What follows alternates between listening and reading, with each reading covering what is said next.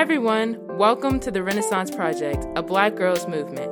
I'm your hostess with the mostest, Chase Clark, and I'm thrilled to have you join me on this journey of liberation and conversation. Hi, family. Welcome back to the Renaissance Project, a Black girls movement. I am your hostess with the mostest, Chase Clark, and today I'm here to clear my name. Kind of. First of all, I wanted to start out by saying that I hope you guys had a prosperous Valentine's Day full of love and excitement and all the good things. Secondly, I wanted to give a huge thank you to everyone who tuned in to last week's episode. It was the most fun ever, and now it's time to clear my name because of that episode. So, last week's episode, we discussed some very interesting topics on the topic of love languages, first dates, failed first dates, lack of first dates and um, partners, etc., etc. And to some of the questions, I gave my answer, and some were met with some quote unquote outrage. Uh, wink, wink at a couple people in particular. Um, I feel I must explain myself. Uh, so I'm going to present to you the rundown, a checklist of questions about love as answered by Chase Clark, yours truly, your hostess with the mostest. So, question number one Why three months in between dates? You know the song Can't Get Enough by Michael Jackson? Yeah, that song couldn't be further from the truth as it pertains to my relationships currently, though, because that just might be my 17 year old mind working in that way. Um, I'm really unsure on the root of this issue, but I've never been too keen on seeing someone that frequently, except for my immediate family, which, you know, makes sense. Maybe I'm subconsciously scared of commitment. Maybe I hate going out. Maybe I just haven't been around the right people. But maybe it's all three, you know, maybe it is. But that's just the way I am as a 17 year old. Thank you very much. Um, next, Valentine's Day is the superior holiday. For years, I've just adored the day. I identify myself as an individual who cares more for people than myself by a long mile. So usually, if my people are happy, I'm ecstatic. That is until this past Valentine's. Guys, yes, I know. I know. Uh, yeah, a few days ago, granted, part of this disdain comes from the fact that after quarantine, to me, a lot of the holidays just haven't hit the same. I felt that especially with Christmas. I don't know. Maybe it was a lack of music. Maybe it came in too late. It just wasn't the same. It didn't feel the same. So Valentine's Day was kind of the same deal um, I realized that that was also my first Valentine's spent with no boyfriend or like prospect. Sorry, not sorry for the word choice, but quickly I realized that everything comes with a certain amount of duality, even your favorite things. Yeah.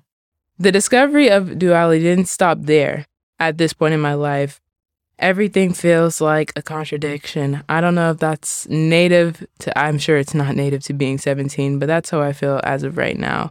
But I'll save that whole talk for another time. Back to Valentine's Day. My Valentine's Day was far from bad. In fact, it was actually really good. Um, shout out to my mom and dad, Anasia, for making it so great, and Kendra. Um, I could definitely see though that you know I, I could see where the anti-Valentine's people were coming in for the first time. Shout out to Dylan. Um, this situation kind of coincides with something similar that I've been dealing with, which is college decisions. If you're in my immediate world, you probably know how my college search and decisions are going. If you don't, then I'm sure you will find out soon. I'm almost positive. Um, Though acceptances have rolled in little by little, I oftentimes find myself caught up in the fact that a lot of my peers have made their choices already. I've gotten the your time will come speech as well as the keep faith sermon. While I appreciate those sentiments, I find this situation brings an amount of duality that I don't think any other person is supposed to soothe away. Like you've heard, it's a personal journey, and that requires an individual to walk alone sometimes hopefully they have a supportive uh, people on the sidelines and a supportive group, which I do.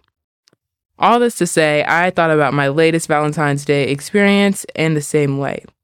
Though I am still hopeful and honestly healthily anxious, I can now see the opposing side of that, where you feel like you're lacking something, something essential to the material.